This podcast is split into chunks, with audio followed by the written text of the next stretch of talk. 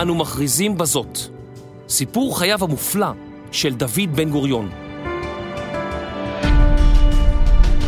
סדרת פודקאסט מבית קטעים בהיסטוריה והמכון למורשת בן גוריון.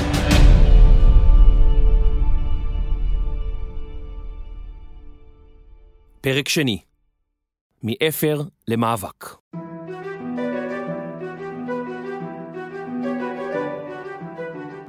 בשנות ה-20 של המאה ה-20 הלכה והתחזקה התנועה הציונית בחסות הממשלה הבריטית. מספר התושבים היהודיים בארץ ישראל הכפיל את עצמו. נבנו יישובים חדשים, וניכר כי הצהרת בלפור, בית לאומי לעם היהודי בארץ ישראל, הולכת ומתגשמת.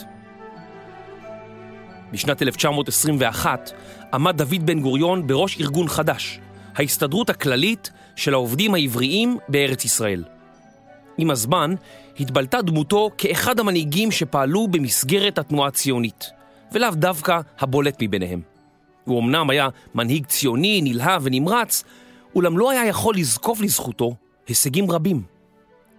אם בתחילת הדרך העביר את מטה ההסתדרות לירושלים, עד מהרה הבין בן גוריון שחשיבות עיר הקודש היא בסמליותה. מרכז ההתרחשויות היה בתל אביב. בעיר התרכזו אלפי פועלים יהודיים, שבן גוריון רצה לרתום לעשייה במסגרת ההסתדרות. הוא שאף שההסתדרות תדאג לכל תחומי החיים של הפועל העברי. תעסוקה, דיור, חינוך, בריאות, רווחה, תרבות ואפילו ספורט. כל מה שממשלה מספקת לאזרחיה. כך דאגה ההסתדרות לבתי ספר, לקופות חולים, ללשכות עבודה, לשכונות מגורים ואפילו לקבוצות כדורגל. ככה העובד התרכז בעבודתו, וכל שאר דאגותיו היו מטופלות על ידי ארגון הגג, ההסתדרות הכללית, שבראשה עמד בן גוריון. בשנת 1925 נולדה לפולה ולדוד בת. היא הייתה ילדה השלישית במשפחה ונקראה רננה. אחות לעמוס וגאולה. באותה שנה עלה לארץ אביו של בן גוריון, במשך שנים התחנן אביגדור גרין בפני בנו שיסייע למשפחה לעלות לארץ, אך בן גוריון סירב. הוא חשש כי יצטרך לדאוג לאביו בשעה שאין לו אפילו זמן לפולה ולילדים. זו הייתה האמת. בן גוריון בילה שעות מעטות בלבד עם משפחתו במשך כל שנות ה-20. לאביו אמר כי התנועה קודמת לכל. הוא כן הקדיש זמן למשפחתו בעת שהיה רחוק מהבית. אז היה יושב וכותב לפולה מכתבים ומוסיף מספר שורות לילדים בסוף כל מכתב.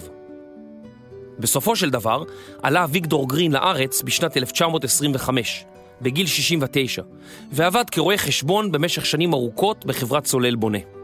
גם חמשת אחיו ואחיותיו של בן גוריון עלו לארץ בשנות ה-20 וה-30.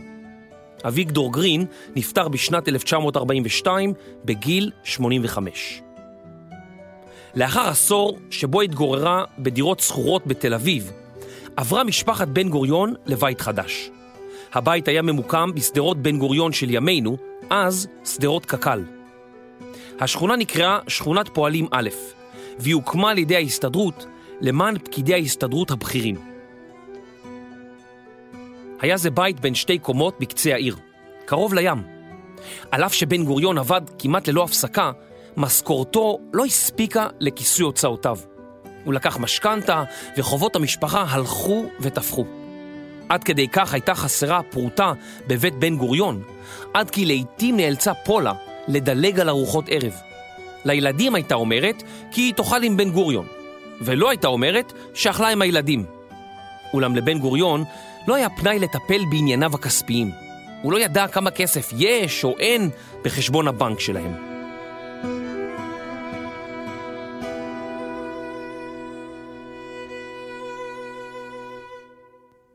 תפקידו של בן גוריון לא היה פשוט. הוא בילה זמן רב בפגישות עם אנשים ובנסיעות. הוא אהב תכלס, שנא דיבורים ושיחות חולין, ואי אפשר היה למצוא אותו בבית קפה. הוא היה עובד או קורא וכותב. אפילו את ארוחותיו בלה בכמה דקות, כדי לא לפספס זמן קריאה וכתיבה. הוא נודע כאיש לא מנומס במיוחד. פעם כתב לידידו, אליהו גולומב, כי הוא באפיסת כוחות, וכי קשה עליי כל משא ומתן עם אנשים, אפילו שיחה פשוטה. משונה. איני סובל לא מקריאה ולא מכתיבה, אולם קשה עליי עד מאוד כל דיבור עם אנשים, אפילו שיחה של מה בכך.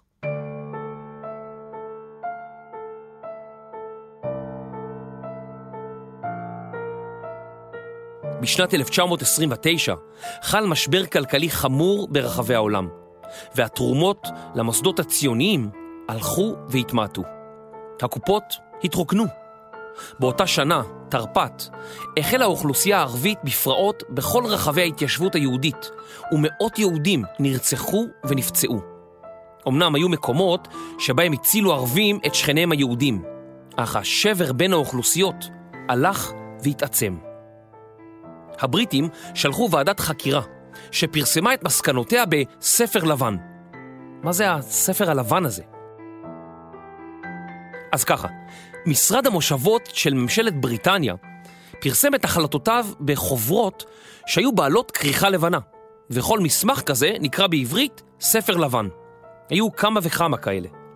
הספר הלבן שפורסם ב-1930 קבע כי ההתחייבות הבריטית בארץ היא גם כלפי היהודים וגם כלפי הערבים שהתגוררו בארץ ישראל. הבריטים קבעו כי יש להגביל את העלייה היהודית ואת רכישת הקרקעות להתיישבות יהודית. מאורעות תרפ"ט והמשבר הכלכלי כבר איימו על היישוב היהודי, ועתה ההחלטה הבריטית הייתה כמכת מוות. בפני הסכנות החדשות היה צורך לעמוד מאוחדים, ובן גוריון רצה לאחד את כל פלגי הפועלים לגוף אחד גדול, חזק ומאורגן. בינואר 1930 נוסדה מפלגה חדשה על ידי איחוד מפלגתו של בן גוריון, אחדות העבודה, עם מפלגת הפועל הצעיר, שאבי הרוחני היה אהרון דוד, או א' ד' גורדון. המפלגה החדשה שיצרו שתי הסיעות נקראה מפלגת פועלי ארץ ישראל, או בקיצור, מפא"י. חברי המפלגה החדשים כה התרגשו מהאיחוד, שהם רקדו בפרץ אדיר של שמחה עד השעות הקטנות של אותו לילה. אותו גורדון, דרך אגב, הגיע לארץ ישראל בשנת 1904, כשהיה כבר בן 48. למרות שלא ידע עבודה פיזית מהי, הוא לא נבהל. בימים היה עודר ועודר, ובלילות היה כותב וכותב. הוא הפך לאביהם הרוחני של חלוצים וחלוצות רבים.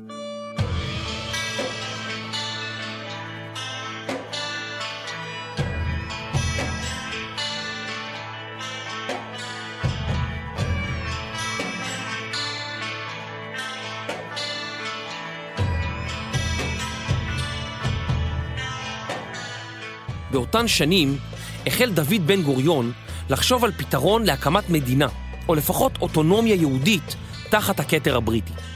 הדבר היה מאפשר להביא ארצה עשרות אלפי עולים חדשים, ובהמשך להרחיב את גבולותיה. אך מסקנות הספר הלבן של 1930 הפכו את היוצרות. בן גוריון קרא שלא להיתפס לפאניקה, ושלא לתת לכל החלטה בריטית לשנות את מצב הרוח הלאומי. אולם הוא עצמו כעס מאוד על ההחלטה, ואמר כי גם השטן בעצמו לא יכול היה להמציא תעלולים אכזריים יותר.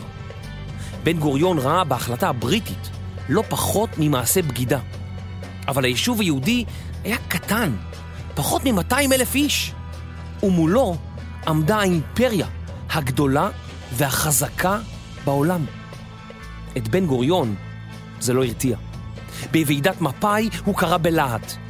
אנגליה היא עצומה, האימפריה הכי גדולה. אבל בשביל הסלעים הגדולים ביותר שבעולם, מספיקה אבקה קטנה מאוד. היא יוצרת בתוכה כוחות עצומים. כוחות עצומים אלה ישנם בתוכנו. אם כוח היצירה אשר נתגלה בתוכנו ייבלם על ידי האימפריה הזדונית הזאת, אז יתגלה הכוח המפוצץ ונהרוס את האימפריה הזאת. גורי לך! האימפריה הבריטית. דבריו של בן גוריון נשמעו קצת כמו הכרזת מלחמה, אבל עד מהרה הוא נסוג מהצהרתו וטען כי לפני כן יש למצות את האפשרויות המדיניות, והדבר ייקח לבטח 20 שנה. הוא לא היה רחוק.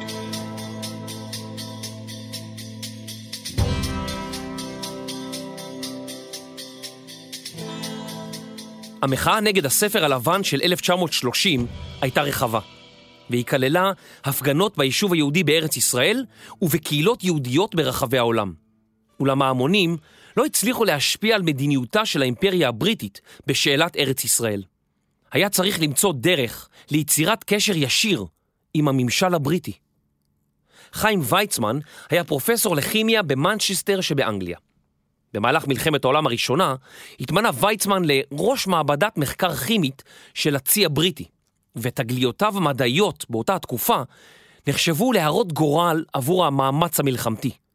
במהלך עבודתו הכיר באופן אישי מנהיגים בריטים חשובים, ולאחר המלחמה דלתם הייתה פתוחה בפניו. היה זה ויצמן שהצליח בהשפעתו על מקבלי ההחלטות ובשיחות עם פוליטיקאים בכירים בבריטניה להביא לביטול הגזרה הקשה של הספר הלבן. בתכסיס דיפלומטי הודיע ויצמן שהוא מתפטר מהנהגת ההסתדרות הציונית העולמית. עד מהרה נשלחה אליו האיגרת שציפה לקבל. באיגרת שנשלחה מראש ממשלת בריטניה, נמסר לויצמן שכתב המנדט על ארץ ישראל יקוים כלשונו. זו התחייבות בינלאומית, ואין מקום לכל שאלה בדבר נסיגה ממנה. מספר העולים החדשים עדיין היה קטן, אך הלך והתגבר בשנות ה-30 עם עליית השלטון הנאצי. בשנת 1931 הגיעו לארץ ישראל 4,000 עולים. שנתיים מאוחר יותר כבר עלו לארץ 40 אלף איש. אם בשנת 1929 התגוררו בארץ ישראל 150 אלף יהודים, עשר שנים מאוחר יותר כבר היו קרוב לחצי מיליון. ועדיין, מיליונים נשארו באירופה. חלקם בחרו להישאר בה. לאחרים לא היה לאן ללכת.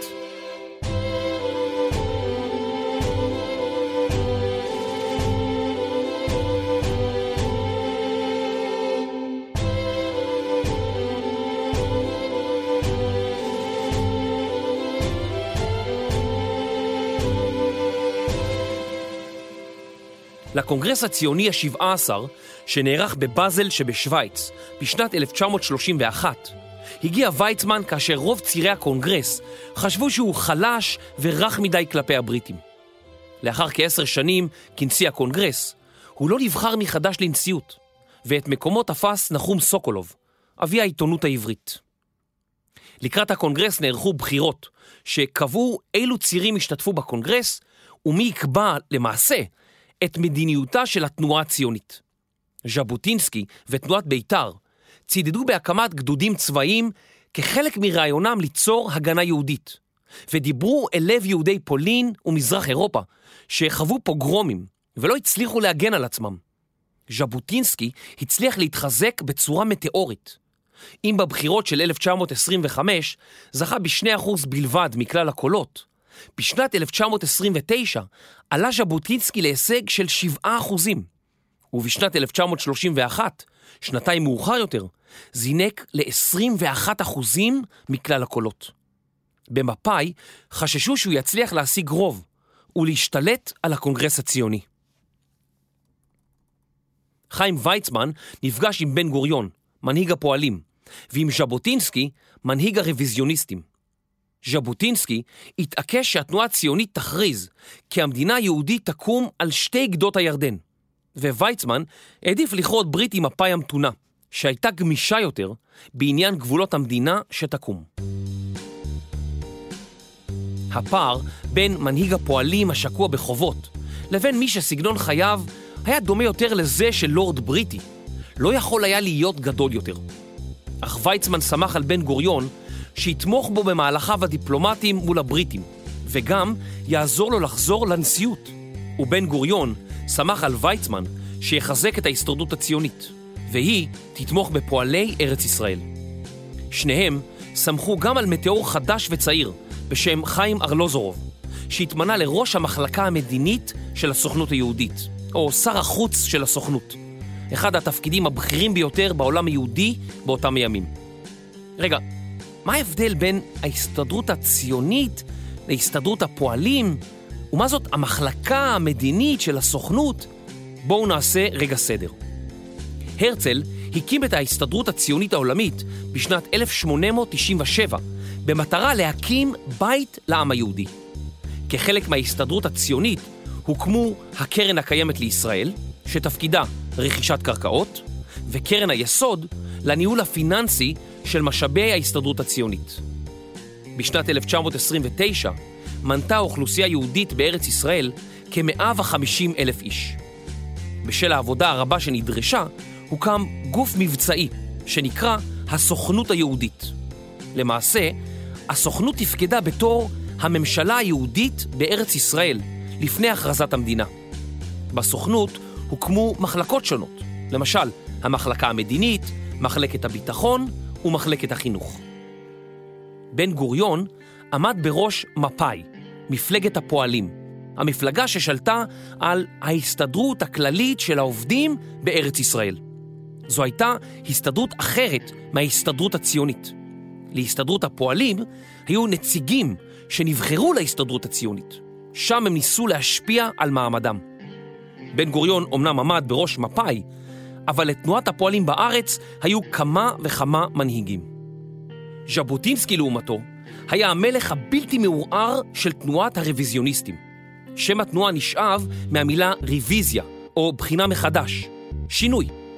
הם דרשו לשנות את דרכי הפעולה של ההסתדרות הציונית ולהפוך תקיפים יותר. הם פעלו להשיג פתרונות דרמטיים, מהירים וכוחניים, והעריצו את ז'בוטינסקי. התנועה עצמה נקראה בית"ר, ברית יוסף טרומפלדור.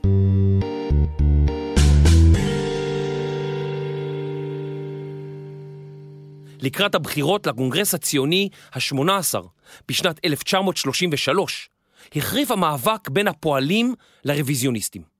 במקום חילופי דברים, באו חילופי מהלומות, ואחדים מהפעילים הוכו מכות רצח. הם התקוטטו בארץ ובאירופה, זרקו אבנים וביצים זה על זה, וניסו לפוצץ אספות. הפועלים הגנו בחירוף נפש על מפעלי ההסתדרות, וכן על זכות השביתה. בעוד שחברי תנועת בית"ר לא השלימו עם ההשתלטות של הסוציאליסטים על שוק העבודה בארץ ישראל. ניסו לשבור שביתות ולהביע את דעותיהם. שניהם חשבו שהגוף היריב מזיק לציונות.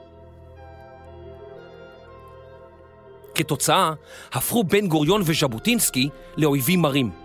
האחד כינה את האחר סטלין, וזה החזיר בכינוי היטלר. זה עדיין לא היה היטלר של השואה, אלא היטלר הפשיסט, שהשמדת היהודים עוד לא עמדה במרכז פעולתו. בין בן גוריון לז'בוטינסקי נפערה תהום. באחד הכינוסים בקונגרס אף נעמד ז'בוטינסקי על כיסאו וקרא את כרטיס הציר שלו. התחוללה מהומה באולם, ותגרה אלימה פרצה בין הניצים. בן גוריון הבין כי לרוויזיוניסטים תומכים רבים. בשל חששו למעמד הפועלים בתנועה הציונית, שיושפע מהחלטות שהתקבלו בתנועה, הסיק בן גוריון כי על הפועלים לזכות ברוב של צירים בקונגרס הציוני, ועל התנועה לעבור ממעמד לעם. הוא כתב כי הצרכים והשאיפות של מעמד הפועלים עולים בקו הצרכים והשאיפות של כלל האומה. בפעולתו בתנועה הציונית וביצירתו ובמלחמתו ביישוב ממלא הפועל העברי שליחות לאומית ומעמדית כאחת. הפועלים, לדברי בן גוריון, לא ייצגו רק את מעמד הפועלים, אלא את העם היהודי. בן גוריון האמין כי כל הכנסים והדיבורים על ציונות מדינית הם דיבורי סרק. בשביל לכבוש את הארץ ולזכות במדינה או באוטונומיה, יש לעבוד את האדמה ולגאול אותה סנטימטר אחר סנטימטר. הפועלים היו צריכים לשכנע את יהודי הגולה שהם הציונים האמיתיים, ושרוח תנועת העבודה החלוצית היא הדרך הנכונה לגאולת הארץ. לשם כך, היה עליהם לנצח את הרוויזיוניסטים בבחירות הבאות לקונגרס הציוני. כשהציג בן גוריון את תוכניותיו לקונגרס של 1933 להשיג רוב למפלגת הפועלים בהסתדרות הציונית העולמית, חשבו רבים כי הוא השתגע. כיצד יכול מנהיג הפועלים בארץ ישראל להשיג רוב בקונגרס הציוני הבא, שרוב מצביעיו הם יהודים גלותיים, שאינם מכירים בו? כינוסי הבחירות החשובים לא נערכו בארץ ישראל, אלא בפולין, כיוון ששם נקבץ המספר הגדול ביותר של חברי ההסתדרות הציונית. בן גוריון הגיע לפולין והחל לעבוד מוורשה. מי שנוכח לדעת עד כמה עמוקה השפעת הרוויזיוניסטים, פרץ בבכי. עד מהרה הוא מיפה את המשימה שעמדה בפניו. ובשבועות הבאים החל להתרוצץ בין מאות עיירות שבהן התגוררו יהודים. הוא נשא נאום אחר נאום, לעתים ארבעה נאומים ביום, עד השעות הקטנות של הלילה. כמוהו נהג גם ז'בוטינסקי. כמעט בכל מקום שאליו הגיע בן גוריון, חיכו לו אנשים. אחרי הכל, לא בכל יום מגיעה דמות כה בכירה מארץ ישראל לעיירות נידחות בפולין. בן גוריון קרא ליהודי הגולה לראות בפועלי ארץ ישראל את הציונים האמיתיים, ציונות מעשית, ולא ציונות של דיבורים. הוא קרא להם להצביע לפועלי ארץ ישראל בבחירות, ועל ידי כך לקחת חלק בגאולת הארץ. לאשתו פולה כתב בהפתעה כי אני מוצא בכל מקום נוער הלומד ממאמריי ונאומיי. אני רואה מה גדולה האחריות עליי, ונופל עליי פחד.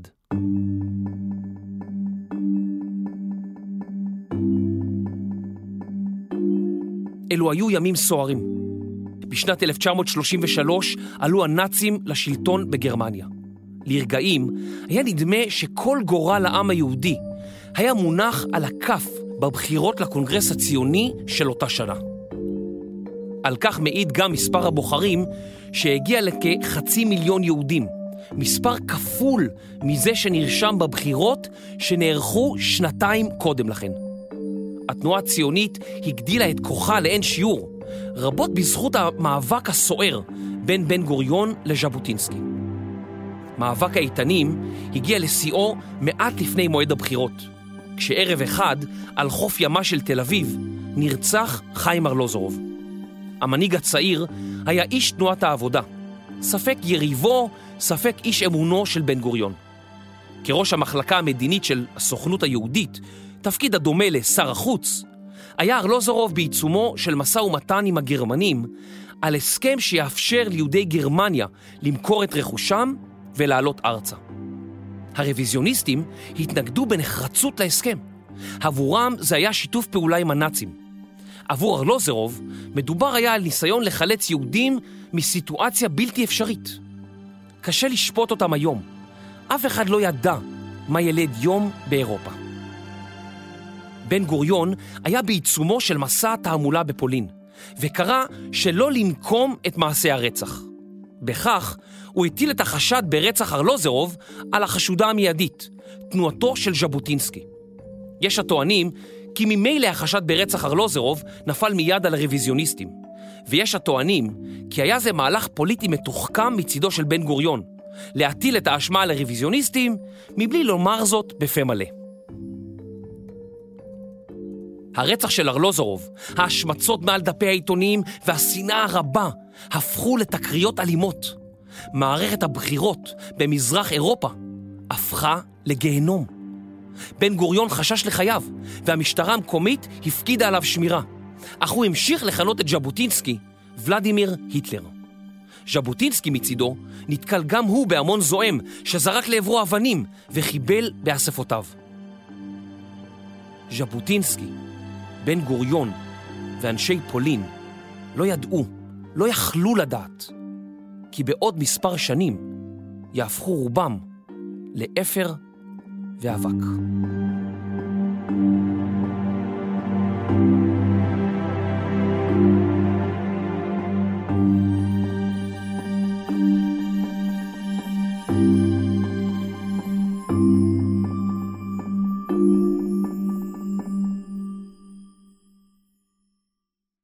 הבחירות התקיימו ביולי 1933. תנועת הפועלים זכתה ב-45% מהקולות, והייתה לגוף החזק ביותר בהסתדרות הציונית העולמית. ז'בוטינסקי והבית"רים התרסקו מ-21% ל-14 בלבד. כשבן גוריון עלה לנאום, הפתיעו אותו מחיאות הכפיים והתשואות שלהן זכה. הוא טרם הבין שמעמדו כבר לא היה מנהיג פועלים, אך הוא סירב לקחת על עצמו תפקיד בהנהגה הציונית, וטען כי כל רצונו להמשיך להנהיג את פועלי ארץ ישראל. לבסוף נבחר לחבר הנהלה.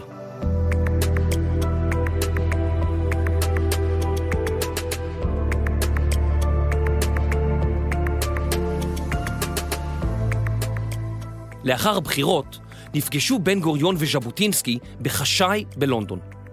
לאחר שנשבר הקרח ביניהם, הם החלו לעבוד על הסכם משותף. שני הניצים הבינו שטובתו של היישוב היהודי מחייבת שיתוף פעולה. הם עבדו במשך ימים ארוכים לתוך הלילות הלונדונים הקרים, ועד מהרה הפכו לידידים קרובים. ז'בוטינסקי כתב כי התרגש לשמוע את בן גוריון קורא לו חבר וידיד. לבסוף חתמו על הסכמים שנועדו להפחית את האלימות שבין הבית"רים לחברי מפלגת הפועלים, ולצנן את המתיחות בין הגופים בתנועה הציונית. הסכמי לונדון נחתמו רק בין המנהיגים, וכל אחד מהם היה צריך להציג אותם לתנועתו ולזכות באישור החברים. ז'בוטינסקי לא התקשה לעשות זאת, על אף שנשמעו קולות מתנגדים. חבר התנועה הצעיר מנחם בגין הטיח במנהיגו כי אדוני אולי שוכח כי בן גוריון קרא לו ולדימיר היטלר, אבל זיכרוננו טוב יותר.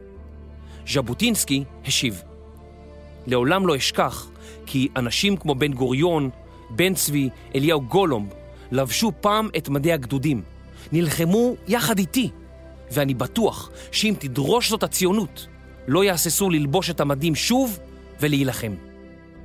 עבור בן גוריון מדובר היה על מאמץ סיזיפי. לאחר שאושרו ההסכמים במפא"י, נכפה עליו לערוך משאל עם בהסתדרות העובדים. ההסכם לא אושר על ידי חברי המפלגה, וכך נמנע פיוס היסטורי בין הצדדים. ז'בוטינסקי והרוויזיוניסטים הזועמים פרשו מההסתדרות הציונית, והקימו הסתדרות ציונית משלהם. בקונגרס הציוני הבא הם לא השתתפו. בן גוריון כתב לז'בוטינסקי כי הוא כואב את כאבו, אך עד מהרה יהפכו השניים שוב לניצים מרים. לימים יסרב בן גוריון להעלות את ארונו של ז'בוטינסקי ארצה במשך כל ימי כהונתו כראש ממשלה.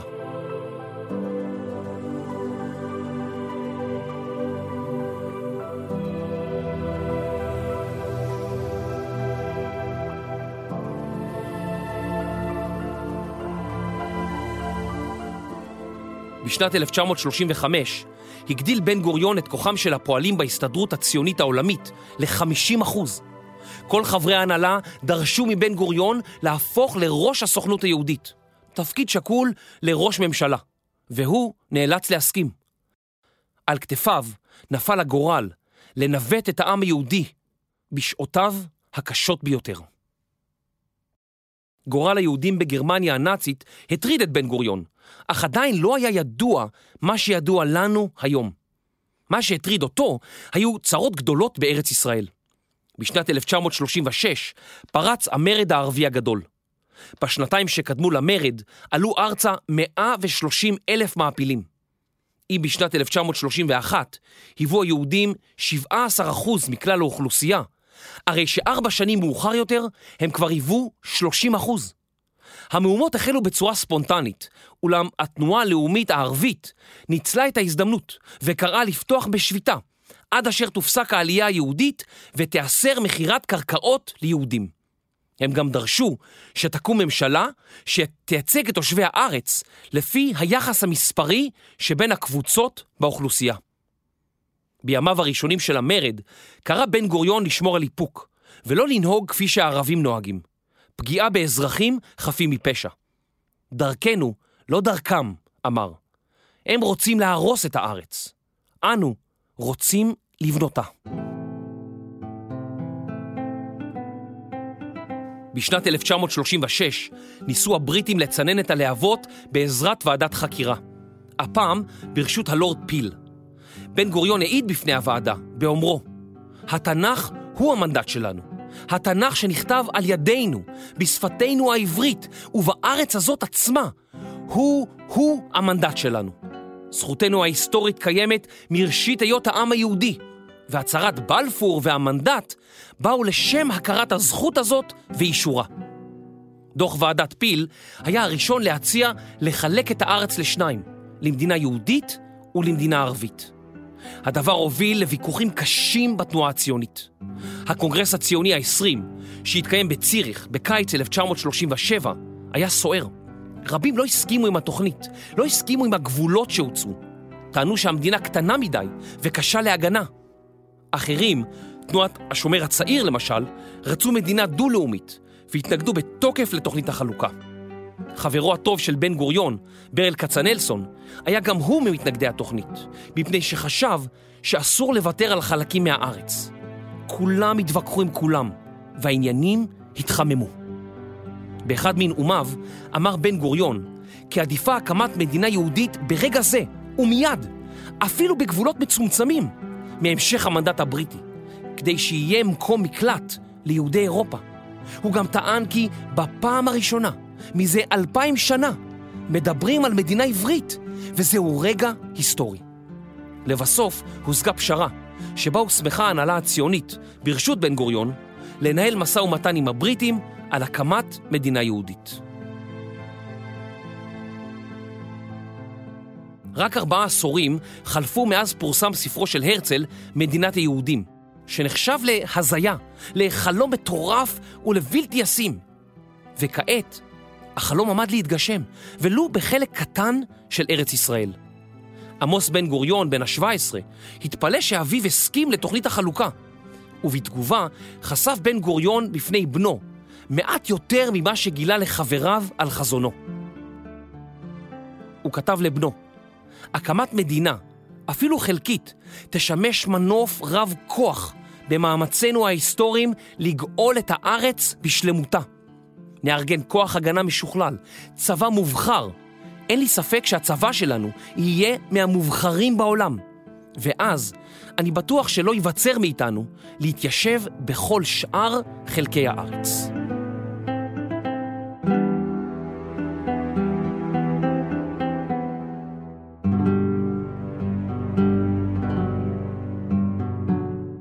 ההנהגה הערבית לא הייתה מוכנה לקבל את רעיון חלוקת הארץ, והחריפה את המרד.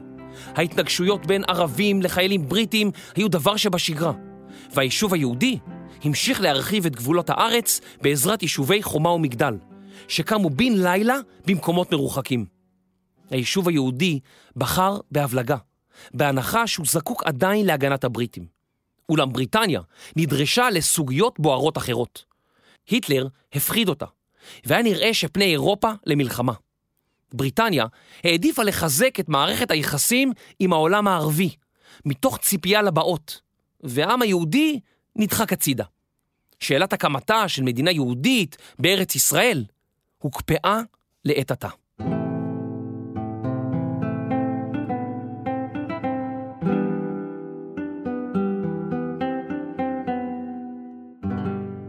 כדי לעמוד ברכבת השדים של הציונות, ובמיוחד לעומד בראשה, היה צורך בעצבי ברזל. בן גוריון עמד קרוב ל-20 שנה בראש המפעל הציוני, ובתקופותיו הקשות ביותר. הוא נסע ממקום למקום ללא הפסקה, נאם, התווכח, ואתם יודעים מה זה להתווכח עם יהודים. הוא למד בלי הפסקה, הכשיר את עצמו לתפקידים ולמצבים חדשים, ותמיד היה בראש. המעמסה הנפשית שלקח על עצמו הייתה אדירה, ובתקופות רבות במהלך חייו סבל בן גוריון מבעיות בריאות, בעיקר בשל לחץ נפשי. התרגשות עמוקה הייתה גורמת לו לחום גבוה. באמצע שנת 1937 נקלע למצוקה נפשית, וכתב, חשתי כאילו התפרקו עצביי. לפולה סיפר ש... קשה לי להסביר את המתיחות הנפשית ואת המצוקה הנפשית שבה אני חי. לא הייתי אף פעם במצב איום שכזה.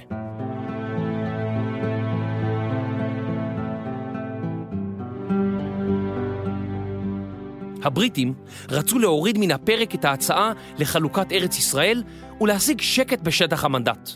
את המרד הערבי הם אמנם דיכאו בכוח הזרוע, אך במקביל זיכו את ההנהגה הערבית בהישג מדיני. הספר הלבן החדש שפורסם, חמור אף יותר מקודמיו, קבע כי הבית הלאומי שהובטח ליהודים בהכרזת בלפור, למעשה כבר קם, ולכן אין צורך לתמוך בו או להעשירו בתושבים ובמשאבים. הבריטים החליטו לצמצם את העלייה, להגביל רכישת קרקעות ולהקים מנהיגות בארץ על פי רוב תושביה, הנהגה ערבית. ניסיונות הפיוס הבריטים כלפי הערבים הרתיחו את דם האוכלוסייה היהודית. בן גוריון כינה את הספר הלבן הזה ספר המעל, משום שחש שהבריטים מעלו באמון שנתנו בהם. הפעם לא הצליח ויצמן להביא לביטול מדיניות הספר. במקום שתקום מדינה יהודית בגבולות כאלה או אחרים, פשוט נסגרו שערי הארץ בפני עולים יהודים כמעט לחלוטין.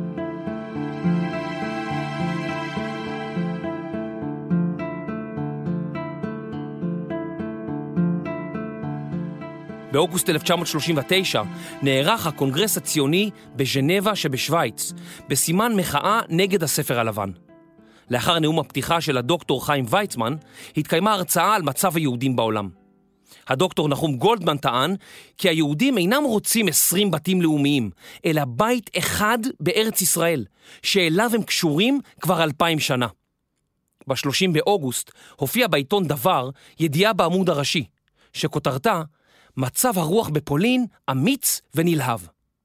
הקונגרס ננעל באופן סימבולי ב-31 באוגוסט 1939. יום לאחר מכן פרצה מלחמת העולם השנייה.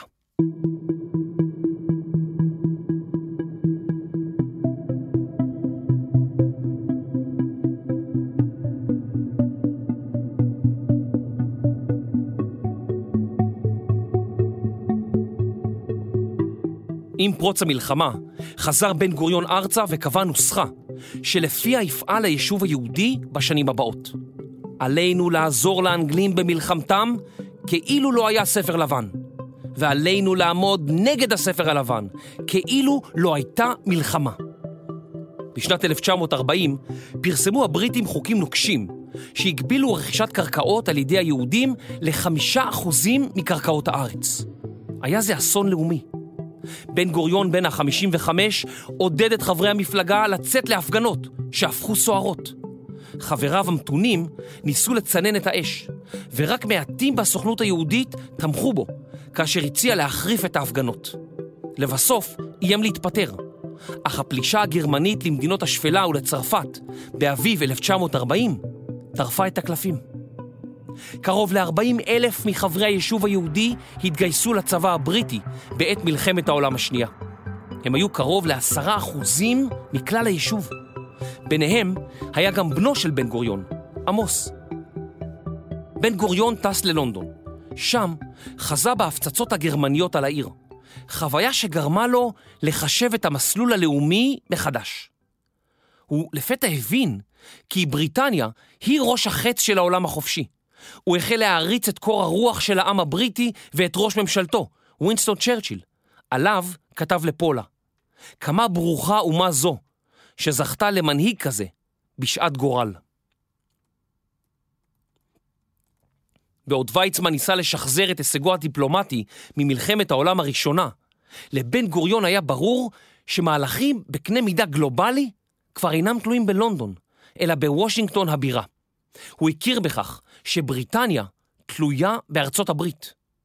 בניגוד לוויצמן, שפעל בערוצים אישיים מול הפוליטיקאים הבכירים ביותר, בן גוריון רצה לפנות להמונים, אל מיליוני היהודים שבאמריקה. הוא הבין כי נשיא ארצות הברית, פרנקלין רוזוולט, לא יעשה שום מהלך שיהיה מנוגד לעמדה הבריטית, אלא אם דעת הקהל האמריקנית תשפיע עליו. אולם יהדות ארצות הברית חששה לדרוש מרוזוולט לנקוט עמדה בשלב שבו הממשל האמריקני דגל בבדלנות ובאי התערבות במלחמה. ובשעה שמעמדו של בן גוריון כמנהיג עדיין לא היה מבוסס מספיק כדי לשכנע את ההנהגה היהודית באמריקה להתגבר על החשש. רק לאחר הצטרפות ארצות הברית למלחמה, בסוף שנת 1941, הצליח בן גוריון להבקיע את חומת הפחד של יהודי ארצות הברית. הוא טס לארצות הברית בנובמבר 1941 ושהה שם כמעט שנה שלמה. במאי 1942, במלון בילטמור שבניו יורק, התכנסה ועידה של ארגון ציוני אמריקה. בהשפעתו של בן גוריון, הוחלט בוועידה לדרוש להקים מדינה יהודית בארץ ישראל לאחר המלחמה. וגם מדינה לערבים. ויצמן גימד את ההישג, וטען כי הייתה זו החלטה נוספת הדומה ל-101 החלטות אחרות. אך בן גוריון ראה בה אחת ההחלטות החשובות בהיסטוריה של הציונות המודרנית. תוכנית בילטמור העלתה את חשיבותה של יהדות ארצות הברית לציונות העולמית. ויצמן עדיין האמין כי אילולא בריטניה, הציונות הייתה אבודה. בן גוריון חלק על דעתו, וטען כי יש להעביר את כובד המשקל לארצות הברית, ועל הציונות להפוך לציונות לוחמנית יותר. חילוקי הדעת ביניהם הפכו לקרע עמוק. הם רתחו וזעמו זה על זה. ויצמן האשים את בן גוריון שהוא משוגע, ובן גוריון האשים את ויצמן שאינו דובר אמת.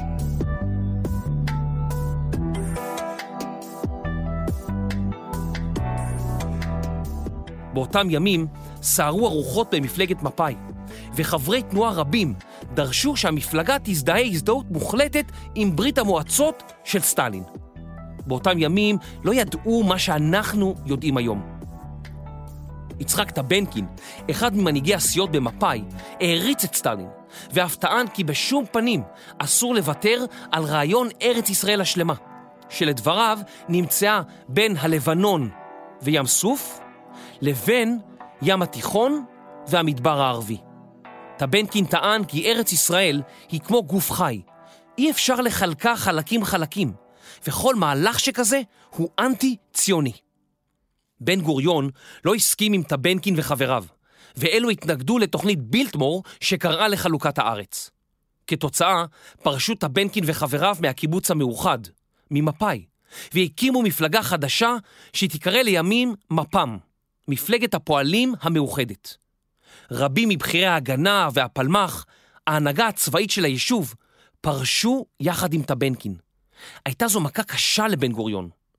הוא לא שכח להם את המהלך הזה.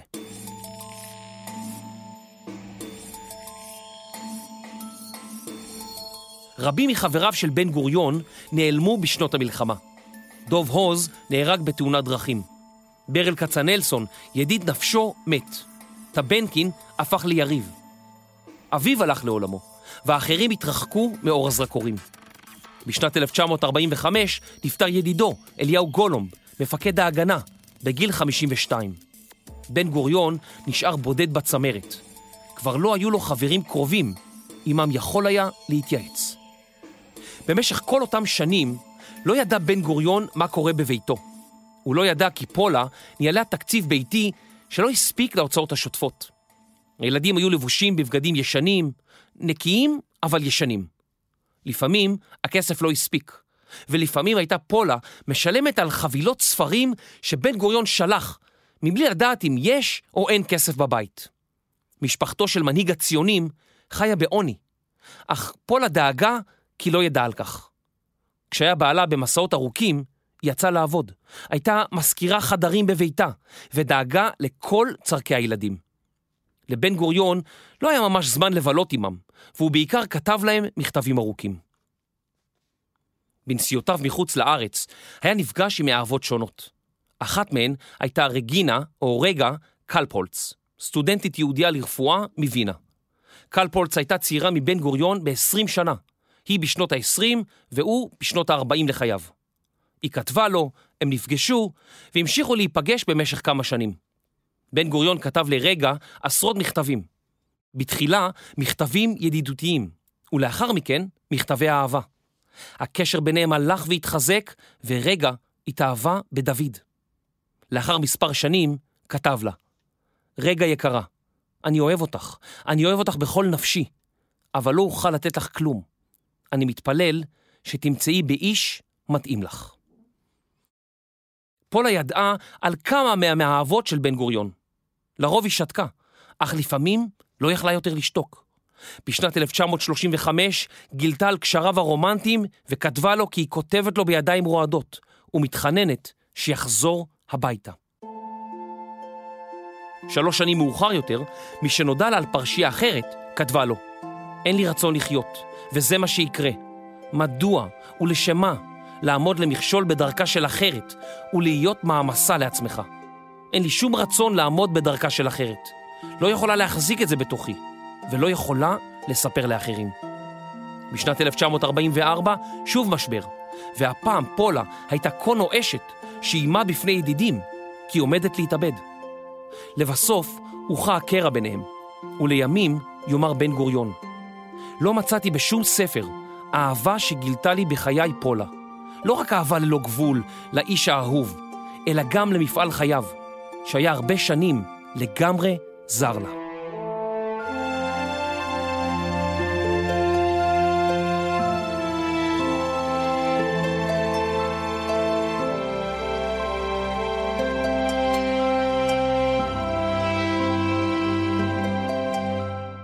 בשנת 1944 הכריז מנחם בגין, מפקד מחתרת האצ"ל, הארגון הצבאי הלאומי, על מרד נגד הבריטים.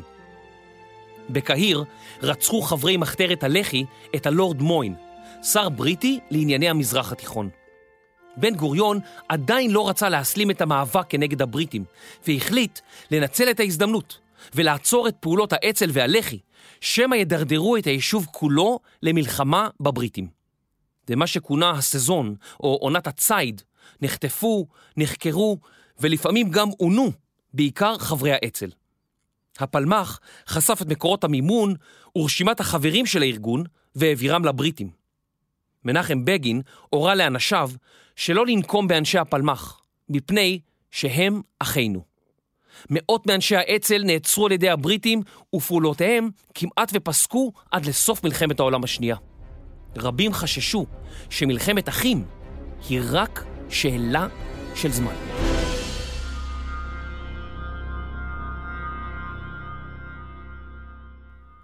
שנות המלחמה היו קשות לתנועה הציונית. מלבד השמדת חלק ניכר מיהדות אירופה, לא ניתן היה להגיע לפריצת דרך בנוגע להקמת מדינה יהודית, כיוון שתשומת הלב העולמית הייתה נתונה למאבק הגורלי בין בעלות הברית למדינות הציר. עשרות אלפי יהודים התנדבו לצבא הבריטי, ושירתו בעיקר בחזית צפון אפריקה ומאוחר יותר באיטליה. בשנת 1944 אישרו הבריטים להקים בריגדה יהודית, החטיבה היהודית הלוחמת, שהשתתפה בקרבות בודדים אך סמליים. בכל אותה עת דילג בן גוריון בין ארץ ישראל לבריטניה ולארצות הברית, ככל שנתיבי השיט אפשרו לו לנוע. הוא הבין כי עם סיום המלחמה ייפתח חלון הזדמנויות צר להקמת מדינה יהודית עצמאית. הוא גם האמין שצבאות ערב יתקפו את מדינת ישראל כשתקום.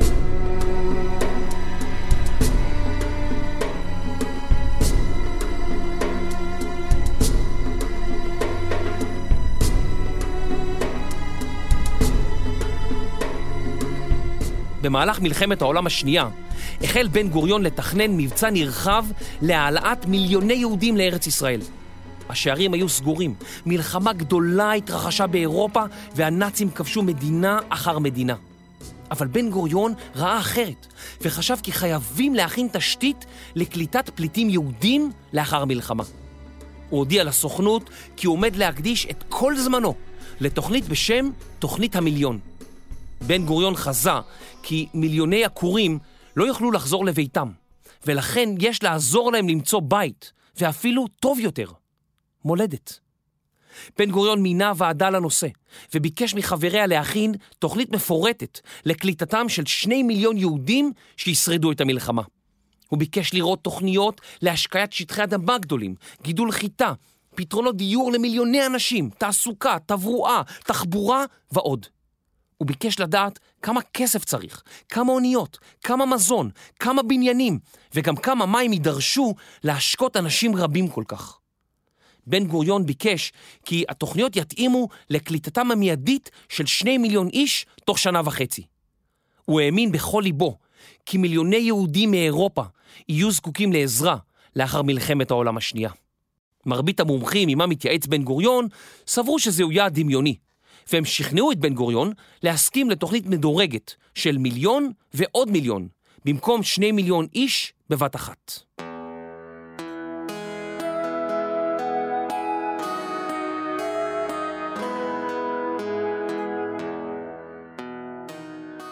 את ימיה האחרונים של מלחמת העולם השנייה עשה דוד בן גוריון בלונדון.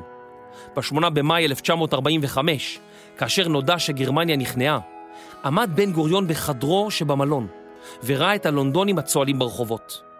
יום הניצחון, עצוב, עצוב מאוד, כתב ביומנו. הוא הוסיף פסוק מספר הושע: אל תשמח ישראל, אל גיל כעמים.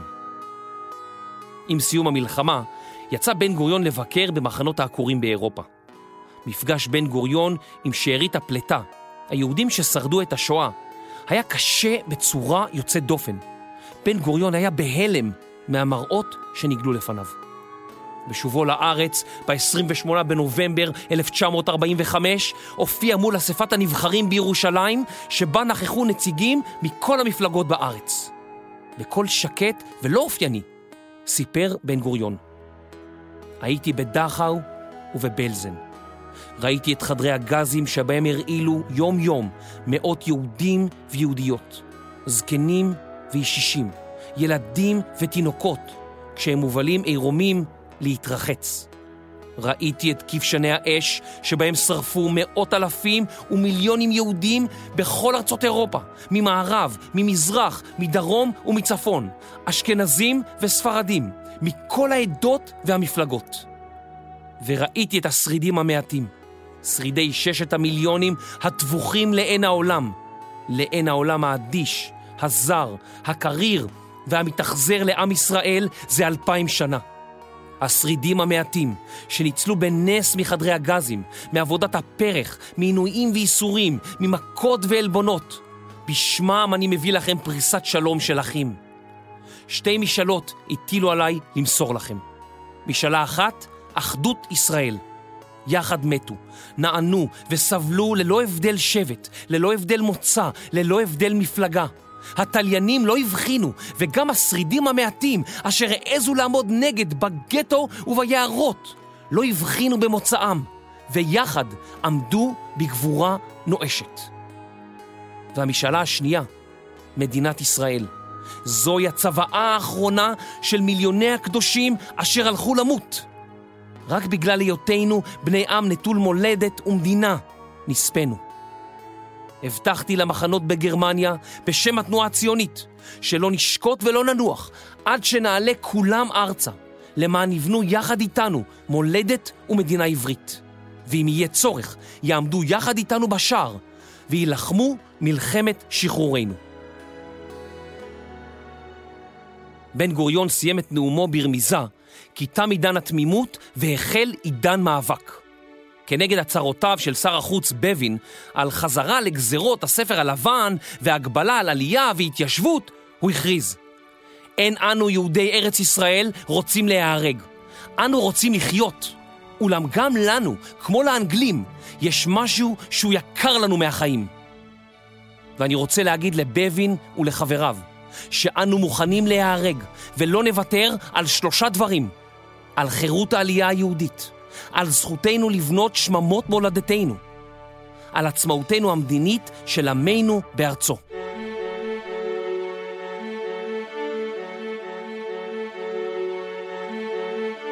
דבריו של בן גוריון נתקבלו בתשואות סוערות.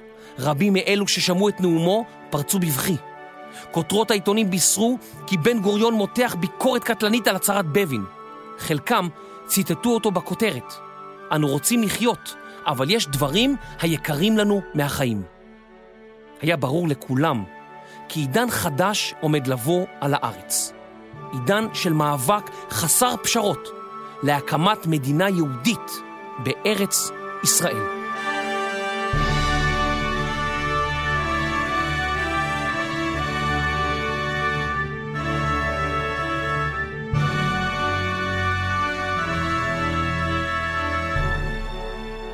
פרק מספר 2, מאפר למאבק. מחקר כתיבה ועריכה, תומר שלוש ויובל מלכי. עריכת לשון ותוכן, דינה בר מנחם. הקלטה ומיקס, אופיר גל ואסף רפפורט. מגיש, יובל מלכי. מפיק ראשי, רני שחר. הפקה, קטעים בהיסטוריה והמכון למורשת בן גוריון. הפרק הוקלט באולפני סוף הסטודיו. תודה לכל האנשים שהשתתפו במחקר, העירו הערות ועזרו לנו להפיק את הסדרה המיוחדת הזאת. תודה למכון למורשת בן גוריון, לדפנה ארבל, לאיתן דוניץ, לדוקטור גילית גופר, למירי פלמח, לגלעד זיו ולארז לידור. ותודה גדולה לכם, המאזינים. אני ממליץ לכם לבקר בחום בצריף בן גוריון, שהוא למעשה לא בדיוק צריף, אלא קומפלקס שלם, בו תוכלו למצוא משחקים אינטראקטיביים, חדר בריחה, סרטוני אנימציה, הזדמנות להצטלם עם בן גוריון ועוד. מומלץ ביותר.